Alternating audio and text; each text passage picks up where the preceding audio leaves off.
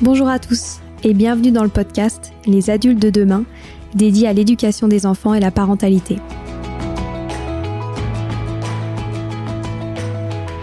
Les adultes de demain, c'est une conversation entre d'un côté une mère, Sylvie Descleb, 5 enfants, entrepreneuse depuis plus de 30 ans dans l'éducation, directrice d'école Montessori, éducatrice, créatrice d'un organisme de formation et écrivaine dans l'éducation.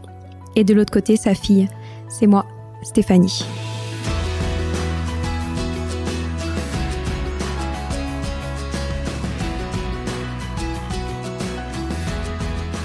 J'ai été élève avec mes frères et sœurs dans l'école Montessori de mes parents, de la maternelle jusqu'au bac.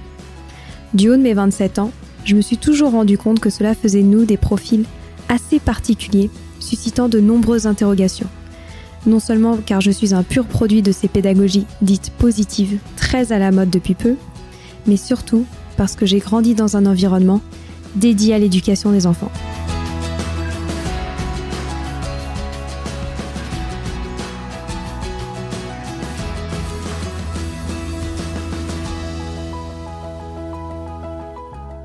C'est pour cela qu'on a décidé, avec Sylvie, ma mère, de créer ce podcast et d'utiliser notre histoire pour répondre à ces interrogations sur les enfants d'aujourd'hui qui seront les adultes de demain. Chaque semaine, j'interrogerai Sylvie, une experte de l'éducation, et mère et grand-mère épanouie pour aborder des grands thèmes en lien avec l'éducation et la parentalité, pour comprendre les évolutions de la société, les opportunités, les inquiétudes, les interrogations de jeunes adultes comme moi de parents, futurs parents, grands-parents, professeurs ou simples passionnés de l'éducation.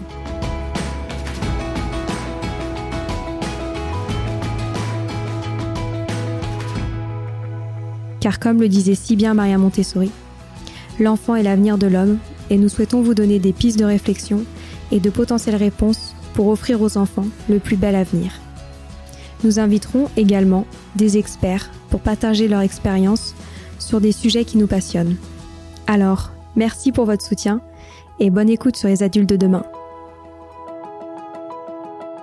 Bienvenue sur les pauses éducatives de Sylvie, un nouveau format de podcast en plus de nos discussions quotidiennes.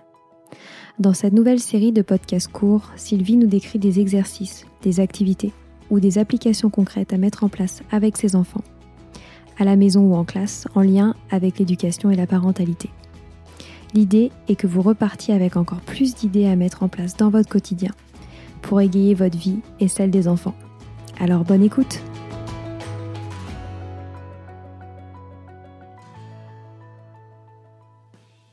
Aujourd'hui, je vais vous parler d'activités que vous pouvez mettre en place à la maison pendant cette jolie saison du printemps.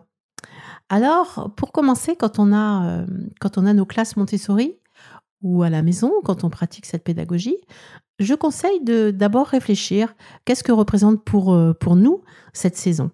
Donc souvent, ça va déterminer les couleurs de ce qu'on va mettre en place. Donc on peut se dire que le printemps, c'est représenté par euh, le vert pâle, par le jaune et par le blanc, par exemple. Donc à la maison, on va réfléchir à toutes les activités euh, que l'on mettra en place et on va essayer de, de, de les colorer de cette, de cette façon-là. Alors si vous avez des plateaux dans les jaunes, dans les verts, euh, ou des moyens avec des, colorants euh, alimentaires, on va essayer de, respecter euh, ces couleurs un petit peu partout sur, sur, les plateaux. Et quand on changera de saison, ce sera d'autres couleurs. Et à ce moment-là, l'enfant trouve des repères. En fait, il se trouve des repères. Il comprend que la vie est formée de cycles, et ce qui est très important. Donc également dans notre pédagogie euh, Montessori, on sait qu'il y a euh, plusieurs aires. Donc il y a la vie pratique, la vie sensorielle, les maths, euh, tout ce qui est attrait au langage, et aussi la partie culture avec des sciences, de la géographie, de l'histoire, et aussi une, partie artistique. Donc je vais essayer de vous présenter des activités dans un peu tous ces domaines que vous pouvez mettre en, place assez facilement à la maison avec les moyens du bord, comme je dirais. Bon, parfois, il y a des petites choses à commander, mais le moins possible. C'est pour qu'aussi, euh, on se rende compte que beaucoup de choses peuvent être faites à la maison avec euh, tout ce dont on dispose. Dans la première partie dont on va parler, ça va être euh, la vie pratique. Donc, les grands principes de la vie pratique, c'est en fait leur apprendre à, tout faire tout seul et puis développer ainsi le maximum l'autonomie, la confiance en soi, la concentration et la motricité. Et euh, donc les principes de base, c'est qu'on va toujours regrouper les choses sur un plateau, l'activité hein, que l'on veut présenter à l'enfant sur un plateau ou dans un panier. On va mettre ça sur l'étagère. En général, on va les ranger euh, de la plus facile à la plus difficile, de la gauche vers la droite et du haut vers le bas, afin de respecter le sens de l'écriture et de la lecture. Donc, on peut commencer par des activités de verser. Par exemple, ça, ce sont des activités qui sont très bien pour les, pour les plus petits, mais qui peuvent durer assez longtemps. Plus on les affine, plus, plus euh, ça va intéresser les, plus âgés. Donc, vous pouvez prendre deux petits pots, par exemple, identiques, et on peut mettre toutes sortes de pâtes. Hein. Maintenant, on peut même colorer les pâtes. Hein. Vous pouvez les colorer avec de la gouache euh, dans les couleurs du printemps c'est qui les rend encore plus euh, attirantes pour l'enfant, hein, parce qu'il est important que ces activités soient toujours euh, attirantes, jolies euh, et surtout complètes. Hein. Il faut les vérifier régulièrement pour que l'enfant trouve tout ce qu'il faut pour, pouvoir la faire tranquillement. Donc vous pouvez faire des versets avec des pâtes en mettant deux pichets par exemple, ou en mettant un pichet et un verre. Vous pouvez ensuite mettre une cuillère. Il existe énormément de types de cuillères. Hein. Vous pouvez faire avec une cuillère à soupe, avec une petite cuillère, avec une cuillère à mocha, avec des petites louches. Donc ça, toutes ces activités de ce qu'on appelle les activités de verser. Vous pouvez aussi avec des pâtes ou du riz ou euh, ce que vous trouvez ou de la semoule ou des lentilles. Il existe des lentilles orange. C'est joli aussi sur les plateaux de printemps, le orange. Et donc, euh, ça, vous pouvez faire tous ces exercices de verser. Donc, toujours les, les essayer avant et les présenter à l'enfant. Il faut vous dire que quand vous présentez une activité, il faut toujours qu'elle ait un début, un milieu et une fin. Donc le début, c'est quand vous présentez, vous prenez la cuillère, vous prenez le pichet, vous commencez à verser. Donc ça, vous faites l'activité jusqu'au bout. Et après, on va la remettre toujours à l'état initial. Et la fin, c'est quand on va ranger sur l'étagère, puisque les enfants, euh, traversant cette période sensible de l'ordre à cet âge-là, il est toujours important de ranger l'activité à la fin. Avec tout ça, on peut aussi intégrer des activités de tri. Hein, puisque c'est important dans cette période sensible de l'ordre de prévoir pas mal d'activités de tri. Donc on peut prendre des pâtes différentes et les faire trier dans des petits pots différents. Ce qu'il faut avoir toujours en tête, c'est qu'il faut mettre, quand on fait des tris, c'est en mettre autant de chaque, hein, parce que comme ça, c'est un certain contrôle de l'erreur pour l'enfant. On peut faire des activités aussi avec, si vous avez des, glaçons en plastique. Parfois, il existe des glaçons et euh, il y a différentes couleurs. Et là, on peut aussi leur faire trier les glaçons dans des, dans, par exemple, dans une boîte à eux, ou on peut faire la même chose avec des Legos, les faire trier dans des boîtes à eux. Les activités de tri, toujours en tête que c'est très intéressant. Avec les Legos, on peut aussi penser aux activités d'algorithmes dont on parlera plus tard. Hein. Ensuite, on peut faire des versets avec de l'eau. Hein. Évidemment, l'eau, ça va fasciner beaucoup l'enfant. Donc, avant toute activité avec l'eau, il faut qu'il sache presser une éponge. Parce qu'en fait l'eau il va certainement en renverser un peu partout. Donc il faudra qu'il sache nettoyer. Donc l'activité de verser une éponge hein, vous prenez deux, deux contenants sur un plateau toujours. Une petite éponge souvent vous pouvez découper une éponge en plusieurs, euh, plusieurs parties hein. souvent vous pouvez les découper en, en six parties. Vous posez et donc l'enfant il va avec l'eau qui sera placée dans le, dans le, dans le récipient de gauche il va presser avec ses mains aspirer toute l'eau et passer sur le pot de droite et reverser dedans. Et faire ce geste plusieurs fois, jusqu'à ce que le, récipient de gauche soit vide et que tout soit dans celui de droite. Et ensuite, il refera le geste dans l'autre sens. Donc quand il saura faire ça, vous pourrez passer à des exercices de verser d'eau. Donc les eaux, l'eau, comme je disais, on peut la colorer avec des colorants alimentaires. Encore une fois, en jaune, par exemple, c'est très joli. En vert, c'est très joli. Et donc là, vous pouvez faire pareil, des exercices de verser d'un pichet vers un autre, d'un petit pichet dans un verre. Si vous avez des verres à shot, souvent on peut faire d'un petit verre à shot dans un autre, ce qui devient de plus en plus précis. On peut faire d'un pichet dans plusieurs verres, ce qui introduit à la division hein, d'un tout. On va le mettre dans plusieurs contenants. Et sans oublier à chaque fois de mettre une petite éponge sur le plateau. Et vous ne présentez pas toutes ces activités d'un coup, vous faites ça petit à petit. Et puis, pensez toujours à avoir un endroit où l'enfant va retrouver des, éponges propres, où il va retrouver euh, des, euh, des, chiffons, parce qu'il faudra qu'il puisse essuyer. Donc, vous coupez, par exemple, vous découpez un vieux torchon et vous le mettez à sa disposition. Et ensuite, comme vous aurez appris à à se servir des pinces à linge. Avec des pinces à linge, vous pouvez faire énormément de choses. Donc, soit vous prenez des pinces à linge en plastique, on n'aime pas beaucoup le plastique, mais l'avantage de celles-là, c'est qu'elles sont colorées. Donc là encore, vous pouvez trouver des, des pinces à linge de, de différentes couleurs au, du printemps. Vous prenez ces pinces à linge, vous prenez un petit, un petit contenant sur lequel il puisse accrocher les pinces sur les côtés. Et là, vous lui montrez bien comment on prend une pince, on l'ouvre avec la pince des trois doigts, on la pince sur le rebord, et puis on en prend une autre, on la met à côté, et ainsi de suite. Et après, quand c'est tout terminé, on les retire en faisant le même geste doucement et en replaçant les pinces à linge. Avec les pinces à linge, c'est la même chose. On va pouvoir aussi après, quand l'enfant saura bien s'en servir, faire des algorithmes. Hein, c'est-à-dire que vous mettez une pince jaune, une verte, une jaune, une verte, et l'enfant doit continuer. Ou après une jaune, une verte, une verte, une jaune, une verte, une verte, et l'enfant doit continuer, etc., etc. Si vous n'avez pas de pince en plastique, vous pouvez toujours prendre des, des pinces en bois que vous peignez. Hein. vous pouvez peigner juste les, peindre pardon, juste les extrémités dans les couleurs du printemps. Et puis, il y a aussi une activité avec l'eau que les enfants aiment bien, ce sont avec des, avec des petites pipettes. Alors, quand l'enfant est, tout petit, vous pouvez prendre les grosses pipettes à rôti, vous savez, qui aspirent euh, pour le jus. Et là, vous prenez un grand contenant. Vous prévoyez que l'eau va certainement euh, sauter un peu partout. Et il appuie sur la poire, il, il aspire l'eau, puis il reverse à côté. Et ça, les enfants aiment beaucoup. Et petit à petit, vous pouvez introduire des pipettes un peu plus petites, Pareil, dans de l'eau colorée, vous mettez de l'eau dans un petit verre et l'enfant va passer l'eau de la pipette du verre plein au verre vide avec sa, petite pipette. Et ça, ils aiment beaucoup, beaucoup aussi. Après, vous pouvez introduire aussi des, activités avec des pinces. Hein. Quand vous aurez fait les pinces à linge, on peut, on peut mettre aussi toutes sortes de pinces.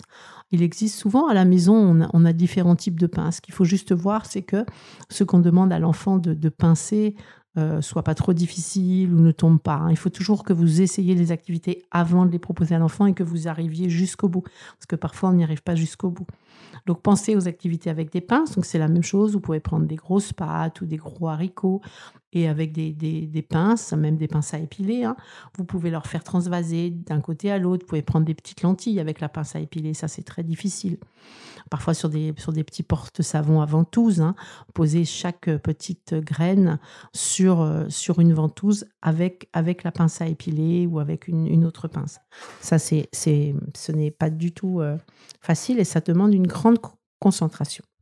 Et surtout, il faut demander, il faut essayer que l'enfant fasse toutes ces activités jusqu'au bout. Donc, il est préférable de ne pas en mettre trop, mais que l'enfant aille jusqu'au bout.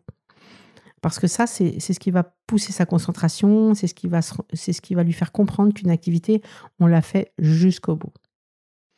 Ensuite, on a, on a des activités, nous, que l'on appelle le soin de l'environnement, c'est-à-dire que l'enfant soit capable de vraiment de ranger, de nettoyer, parce que à partir de 15 mois, c'est aussi un âge où ils adorent faire tout ce que font les adultes, et donc ils aiment beaucoup euh, faire le ménage. Et euh, donc, prévoyez pour l'enfant un petit balai, un petit, un petit chiffon, euh, une éponge. Et vous pouvez lui demander vraiment de, de, nettoyer. Ils aiment beaucoup nettoyer le tour d'une fenêtre. Si vous prévoyez un vaporisateur, un vaporisateur avec une raclette, ils aiment beaucoup aussi faire les carreaux. Et, et prévoyez tout ça parce que l'enfant aime vraiment beaucoup, beaucoup nettoyer. Et on peut leur dire qu'une fois une fois euh, au printemps, on fait le, ce qu'on appelle le grand ménage de printemps et on nettoie tout, on range. Et ça, c'est une activité qui va aussi beaucoup leur plaire. Pensez aussi dans le soin, de, on peut leur demander aussi de faire un tri. On va, on va trier les vêtements d'hiver qu'on va mettre de côté, on va aller chercher les vêtements de printemps. Et pensez aussi à la maison, à toutes ces activités qu'il peut faire tout seul, comme euh, charger le lave-vaisselle, vider le lave-vaisselle. Bon, c'est pas particulier au, printemps, mais ce sont des activités qu'il peut faire quotidiennement et qui vont beaucoup, beaucoup lui plaire. Ensuite, il faut penser aussi à la cuisine, hein, bien sûr. Donc, vous avez des activités, des, recettes par rapport à, ce qu'on peut manger euh, au printemps, qui sont, intéressants, qui sont intéressantes à faire avec, avec les enfants. Donc ça, ça c'est, on peut aussi, euh, ah, j'ai oublié ça, on peut aussi euh, demander pour vous procurer des petits carrés de, pelouse synthétique et avec des petites fleurs de printemps en tissu ou des, petites coccinelles. Avec une petite pince, l'enfant, il pince les fleurs et il les pose il les pose dans un petit contenant, puis après il les remet. Avec euh, les, petites, euh, les petites pelouses synthétiques, hein, on peut faire euh, des très très jolis petits jardins dans un bac, par exemple, c'est très joli. Ensuite, quand on, pense à ce qu'on peut préparer pour le printemps, évidemment, on pense aux fêtes qui vont arriver euh, pendant cette saison. Et évidemment, va arriver le moment de Pâques, avec toutes les activités qui peuvent être reliées à Pâques. Donc, évidemment, tout ce qui est lié des, à des œufs, Hein. Donc euh, souvent on trouve des petits œufs et on peut, euh, ils peuvent les, les, les, ranger par exemple dans un bac à glaçons. Ils peuvent les poser d'un petit contenant dans le bac à glaçons en mettant dans chacune des petites alvéoles. Hein. Donc à ce moment-là, il faut vraiment prévoir autant de petits œufs que d'alvéoles. On peut aussi faire euh, des petites pinces à linge. Souvent, on trouve des petites pinces à linge dont l'extrémité est décorée par un petit poussin ou par, une forme d'œuf. Mais si on n'a pas l'occasion de trouver ça, on peut les fabriquer soi-même avec les pinces à linge en, bois. On, découpe un joli petit œuf ou un joli petit poussin et on le, colle au bout de la pince à linge. Et là, ça fait un nouvel exercice de pince qui est beaucoup plus attrayant et qui est relié à la saison euh, dans laquelle on est. Donc ça, c'est beaucoup d'exercices de, vie pratique, hein, donc qui peuvent être changés régulièrement. Dès qu'on voit que l'enfant commence à, se lasser un peu, ben on, change l'activité. On peut atteindre les mêmes objectifs avec une activité un petit peu différente, en changeant les couleurs de l'eau, en changeant le type de petit pot, le type de cuillère. Et comme ça, ça occupe les enfants, mais vraiment, vraiment euh, longtemps et avec beaucoup de plaisir. Ensuite, on va passer à tout ce qu'on appelle les exercices de vie sensorielle. Donc ça, c'est pour développer tous les sens de l'enfant. Donc une des premières choses qui leur plaît beaucoup, c'est ce que nous appelons les bacs sensoriels. Donc là, il vous suffit de trouver des bacs, vous savez, du style euh, euh, des, petits tiroirs, des meubles de chez Ikea, par exemple, des petits bacs en plastique comme ça. Et euh, tout ce qui peut ressembler quelque part à un petit bac. Et là, vous pouvez y mettre, par exemple, du riz ou, dans lequel vous allez cacher des petits objets. Et ça, ils aiment beaucoup, beaucoup toucher. Hein. Ça, leur fait vraiment du bien. Donc, on peut mettre du riz, on peut mettre des petites pâtes, on peut mettre euh, des petites bandelettes de papier euh, jaune et verte, justement. On peut mettre des, tas d'éléments comme ça, et à l'intérieur desquels vous, pouvez cacher les petits trésors à découvrir. Donc, euh, vous intégrez également des cuillères, des pots, des passoires, des tas d'objets comme ça qui vont lui permettre de continuer à faire des exercices de versée, donc de développement de la motricité fine, et en même temps un toucher agréable. Et ça, ça va aussi les occuper euh, très longtemps. Donc il faut absolument euh, penser à ces, à ces bacs sensoriels qui sont vraiment très agréables. Donc au moment de Pâques, vous pouvez cacher des petits œufs, cacher des petits poussins. Par exemple, vous pouvez découper hein, des petits poussins en carton, des petits œufs en carton. Vous les cachez à l'intérieur du bac et l'enfant doit les découvrir. Puis après, il les recache pour, euh, pour la prochaine fois. Après, pour le développement de, des sens, il faut penser aux odeurs du printemps. Donc, euh, si on a la chance d'un jardin, d'avoir un jardin, bien sûr, on, peut ramasser euh, quelques fleurs de genêt, de jacinthe, des forsythias et euh, essayer de, faire des, par exemple, des mises en paire en en, trouvant deux et en lui bandant les yeux. Il faut qu'il retrouve l'odorat qui est équivalent. Bon, bien sûr, si on ne peut pas sortir, c'est plus compliqué, mais on peut aussi le faire avec, euh, avec des éléments euh, peut-être de la cuisine, avec des choses, des, des fruits, par exemple, que l'on mange à cette, à cette période. Par exemple, se faire sentir un kiwi, faire sentir euh, un concombre. Et là, essayer de les mettre en paire, hein, les yeux bandés toujours, pour développer vraiment l'odorat de, de l'enfant. Pour développer l'ouïe, on peut trouver justement sur les ordinateurs aussi des applications de chant des oiseaux. Donc selon la région dans laquelle on se trouve, on peut euh, leur faire écouter le chant de la mésange, du merle, du pinson, de la tourterelle. Tout dépend de, la région. Et là, vous leur faites écouter euh, des chants d'oiseaux en, imprimant aussi l'image de l'oiseau en question. Et à chaque fois qu'il entend ce son, hop, il montre l'image.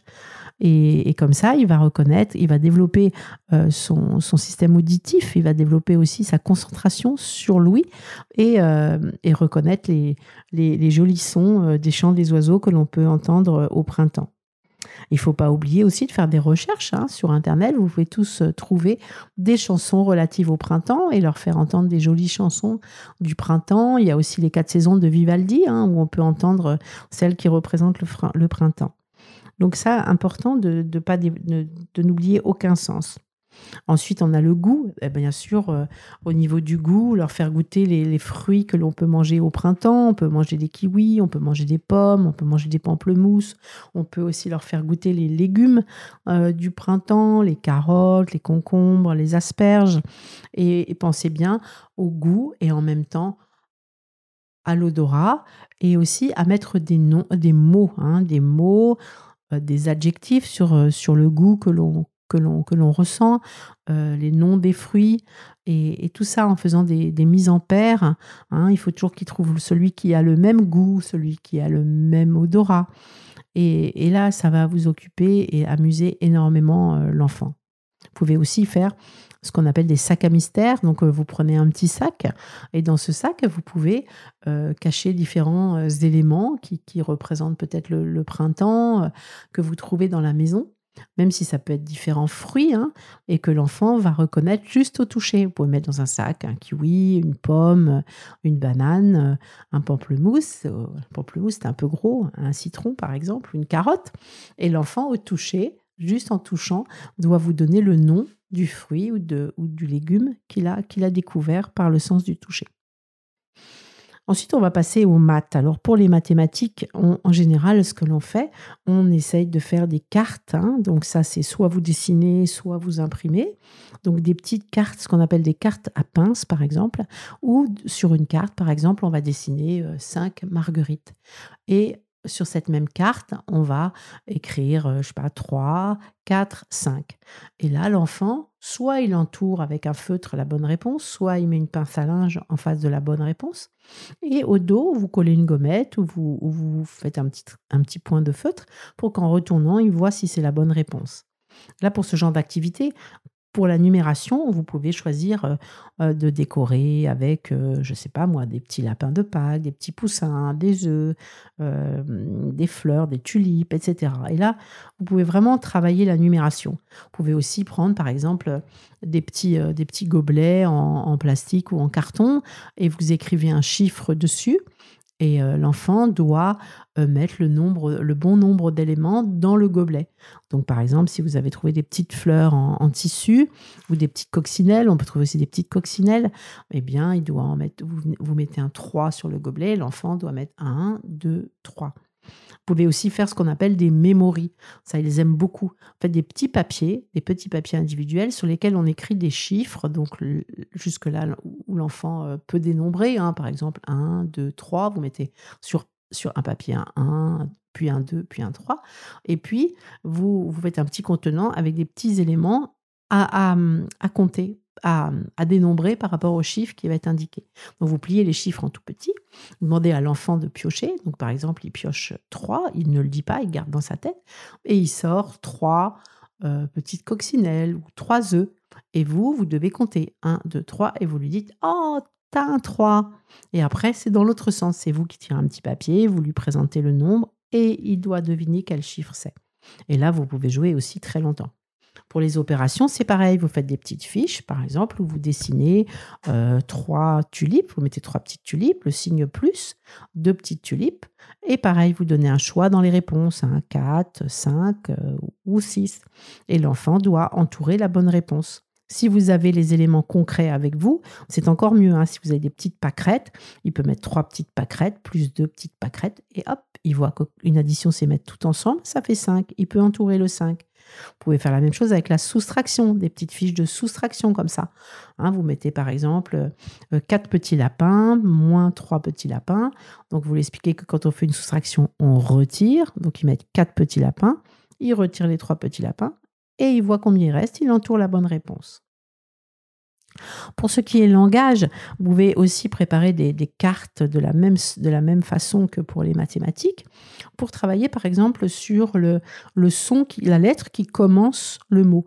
Par exemple, vous faites une carte où vous dessinez une tulipe. Et en dessous, vous mettez le choix, vous écrivez trois lettres, hein, par exemple un T, un A et un M.